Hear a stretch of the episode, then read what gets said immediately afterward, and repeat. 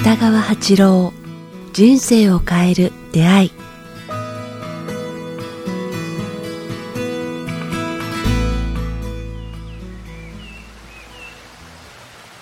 こんにちは早川洋平です。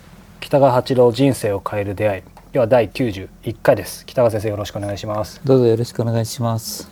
さあ今日は、えー番組始まって以来本州を離れ遠征というか先生にとってはね普通にホームタウンにうん来たということで初、えー僕が初めてここ阿蘇の小国うん。にやってきました。どうでしたか？緑がいっぱいだったでしょそうですね。ちょうどこれ今収録してるの夕方4時もうすぐ5時前なんですけどまあなんかとなかなか東京では見ない青の青さというか、まあ、空といい草といい。あのお蕎麦さんの顔,、顔の音とかはい。緑とか、そうなんですよね。あのお蕎麦さんも美味しかったでしょ美味しかったですね。これ名前言ってもいいんですかね？いいんですよ。隠れあん。隠れあん。隠れあん。東京中探してもあんなに美味しい蕎麦さんないんですよね。本当に美味しかったですね。とろとろろご飯からとろろそばから。ですね。それから川がそばにあってね、川のせせらぎがずーっと聞こえててはい。セミの音もしてましたよねま本だ当ですね。緑の中でね風が爽やかだはい。った、そしてその後ね押戸牛戸岩牛戸石ですか押戸ね石パワースポット。パワースポットですね、はい。あそこは多分850から1000メートルの高さだと思うんですよね、はい。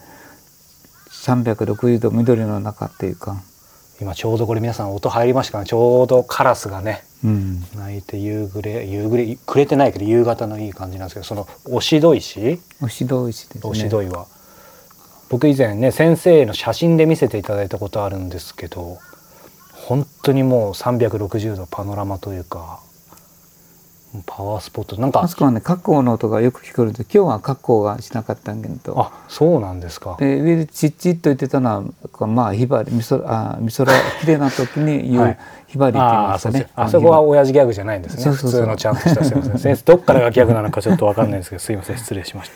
でもあれですね先生やっぱり普段鎌倉だったり東京でしか僕お目にかかってないんですけどご自身では気づいてらっしゃるかわかんないですけどやっぱりなんかげ元気というかそうですかね。なんかアクティブというかこ鎌っちの方が。大好きですけどね。なんかやっぱりでも地元地元ってホームって感じがありますよね。いや今日ちょっとおしゃれしてこういうと忘れましたね、朝のまま来て着替えようと思ったそうかサムエじゃないですね。そうなんですよ、まあそのくらいくつろいでるってことじゃないですか逆に。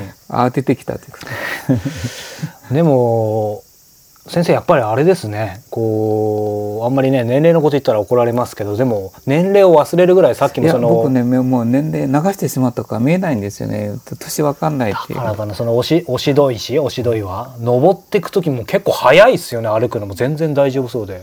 そうですね。こうあそこは軽かったですね。石の上乗って片足で立ち上がって大丈夫かなとの向こうは軽かった。ここは足が軽かったっていうかね。ああさえ冴えてますね。そうかあそこの緑とそれから青い空が美しかったですね、はい。雲の切れ間の青い空と風がとっても美しくて、なかなかいいでしょあの南のいやいい国の緑の中っていうのは。そして肝心のこの場所僕ずっと来たかった場所なんですこれ聞いてる方にうん、説明してやってください。ここはね約108年かな110年ぐらい経った、はい。あのわらぶきの家ですね。古民家。古民家、まあはい。高校民家ですね、はい。であの壁はねあの崩れてないです。100年前のそのまんまです。あ別に補修とかそんなにしてないんですか、全くしてないんです。だから建築家有名な東京の建築家が来られて、はい。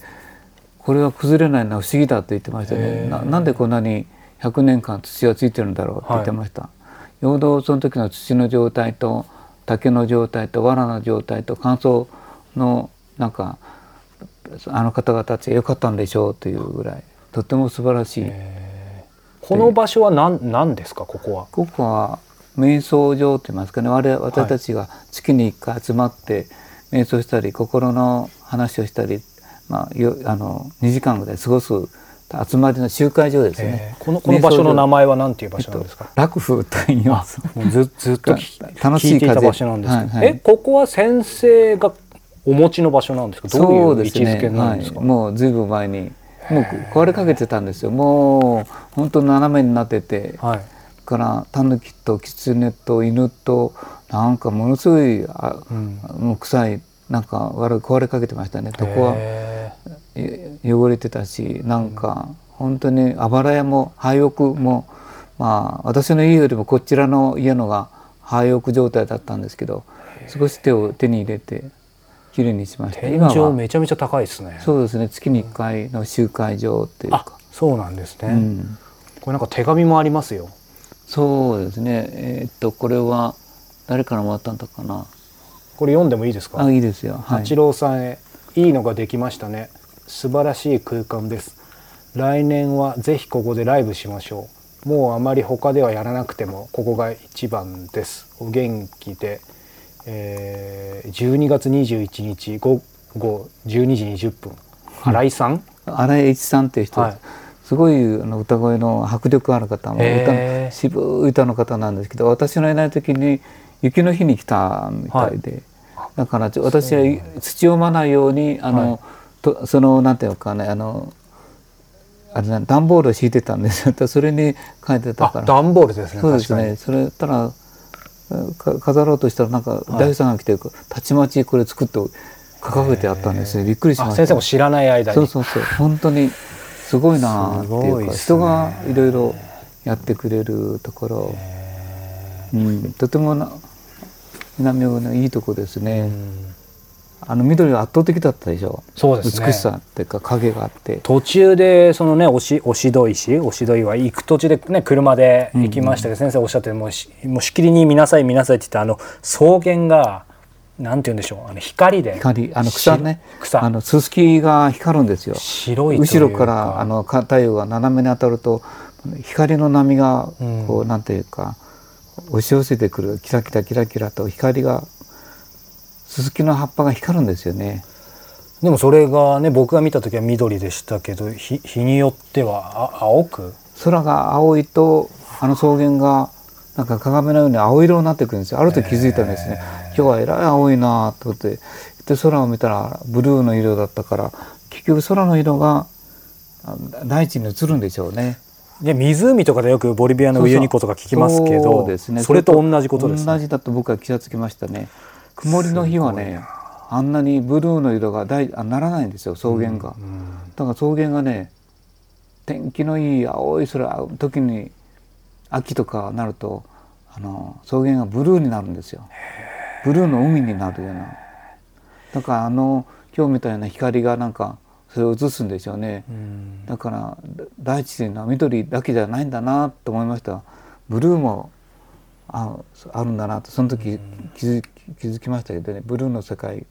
ブルーの波っていうかな、はい。なんていうの波ですねでも。そうです確かに。そうん、美しいですよ。今先生秋っていうキーワードも出ましたけどちょうどねこの番組流れる頃も10月にも入ってまさにその秋先生にとって秋ってどんな季節なんですかやっねぱそう秋はね雲が美しいんですよ。雲が美しい、だから草原が草原雲が美しいから雲が浮かんでる時に草原に行くとちょうど私たちが住んでるのは人間はなんか雲となんか緑の大地の間のに住んでるって狭い空間に住んでるって言いますか、はい。なんかサンドイッチのようなうん。そこに風が吹いてくるっていうか。果てしない広がりの青い緑の波が広がってるところにいるとなんか地球が丸くなったり地球の回る音が聞こえてきたりーうん。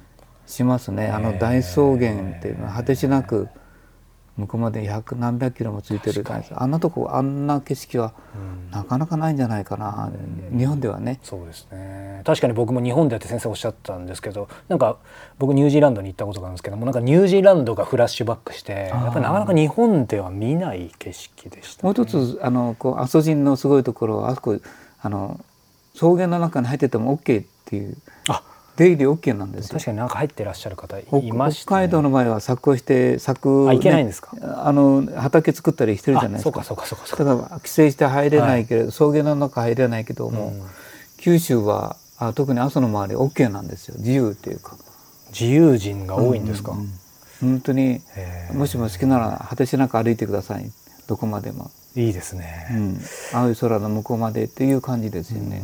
まあ本当にねあの今日はまだ、えー暑さも残るね。僕ら実は秋の前にここ入ってるんですけどまあ本当にどんどんなにここに長く入れたらいいあの日を過ごせるかなと思いつつもただまさに秋の過ごし方ということでこれ聞いてる方ねみんな小国にいるわけじゃないでしょうから。そうですね。じゃあ一つだけ思いつくことがあります。それは、はい。あの秋の満月の日にでは素晴らしいんですよ。こう草原大草原っていうのは。一つはあのライトを消してこう満月の日あの草原を走るとこうライトがいらないんですよね。すごいですね。果てしなく見えるんですよ。あの明るい真昼のように。ライトいらず。ライトいらないんですよ。ずっと向こうのなんか阿蘇山の景色が月の中に浮かぶんですよ、うん。阿蘇が。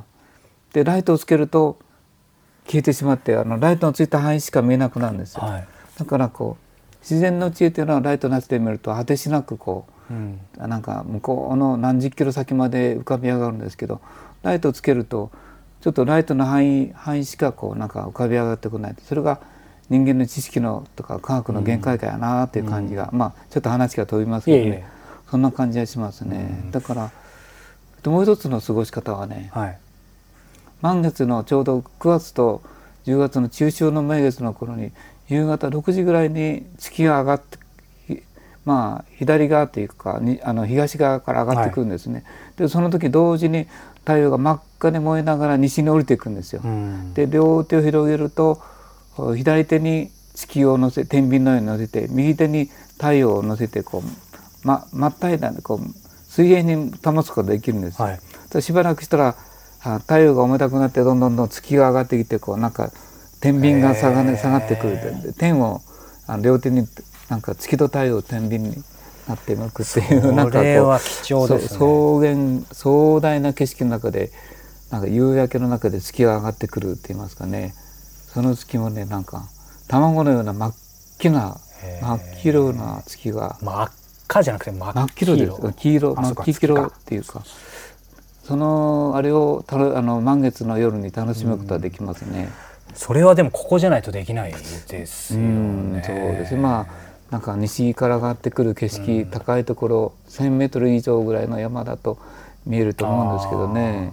そうかじゃあまあもちろんねこのここ小国この周辺ももちろんいいと思うんですけど、まあ、都心だとなかなか難しいかもしれ寿司は無事ですね。やっぱ大草原のなんか丘の上といいますかね、あの南に向かった丘の上で東にたあの月が昇り西に太陽が夕焼けが沈む時に、半分から向こうが太陽の領域で半分から左側が月の領域で、それがどんどん少し浮かびあの狂っていくんですね、はい。夕焼けがどんどんどんどん真っ赤な夕焼けがこうどんどんどんどん月に押されていくというあの壮大な宇宙のドラマみたいな中で自分が天秤になれるというか、ね、まあ秋の楽しみって言いますか。それはでも贅沢ですね。まあ傷つくかどうか気づけばいろんな景色を贅沢に楽しめるけど車に乗ってテレビ見てればダメですね。確かにまあその気づくってありましたけど先生に最後に伺いたいんですけどこうその自然的なことじゃなくてというかいつでもどこでもこれ聞いてる方の中には都心の方もいれば、うん。えー海外の方もいるかもしれないですけどどなたにでもうんなんか楽し楽しめる全員にってないかもしれないですけどあえて言うとすると先生こういう楽しみ方秋はいいんじゃないかってありますか、満月じゃないですか？月を見るっていうか、まあ、月はどこからでも見えるはずですよ月を秋はやっね。ぱ月だと思いますね。我々は宇宙のあの一員に過ぎないと気づくのは、まあ、このこれは星って言いますかね。地球も星で、う大空間に浮かんでるっていう友達が月だから月を見ると月の意志を感じるし、まあ、月の美しさで都会も楽しめるんじゃないかなうん。と思いますけどね、うん。僕はいつも東京にいたらまず空を見上げますね月がどこにいるかっていうのは最初に探します習慣づいてるというか。昼間は太陽も見るっていうおっしゃってた気がするんですけどやっぱ月とか太陽？そうですね。昼間は太陽はき希望という形ではい。あ落ち込まないように、うん。太陽は希望なんだっていうかね、はい。曇りの日も雨の日もあ向こうに希望があるっていうような捉え方をしますけど、月っていうのは慰めとあれ、ね、気力を与えてくれるというかな。なんか優しさと気力と生きる意味を考えさせてくれるのがうん。月のような感じがしますね。太陽とはまた違いますよね。まあ秋の楽しみ方いろいろあるけど。え月を見る時っていうのは、まあ、シンプルにもう本当月だけを見るのかなんか音楽聴きながら月見る時もあるのか。楽しむことできますね。神秘的ですよ月っていうのはやっぱ。うん太陽は神秘神秘的っていう言葉じゃないですね、はい。生きがいとか生きる力とか、まあ、月は神秘的な。なんでしょうね。確かに神秘ですね。ね静かな。は夕焼けを通した向こうの世界じゃないですかね。いうん。夕焼けがあその境目というかね、ーはいで次の月の月夜の世界に行くのは神秘の世界に行くから、うん。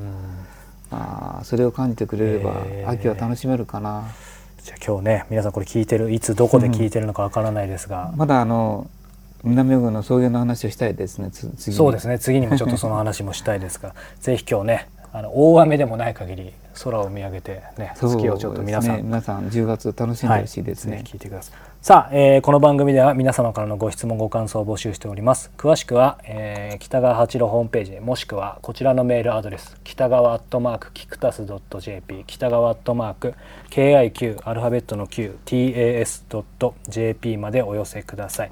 さあそして、えー以前もご紹介した先生の新刊ですね。あそうでしたね。これを言ってもらわないといけない、あの清水克義さんとの対談そうですね。読書のすすめのね、はい、準備された世界対話真のスピリチュアルに生きるということで。なかなかいい本ですね。そうですね。いやど僕も読ませていただいてやっぱり先生のお話しされてることにその、えー清水さんとの、ま清水さんが質問がいいんですよね。ちょっと切り口がまたいい意味で変わって。変わってですね。先生もなんかね読まれて線引いてまた新たな発見みたいな感じなんですけど ぜひ、えーホームページチェックしてみてください。ということで今日は第91回でした。北川先生ありがとうございました。あ。りがとうございました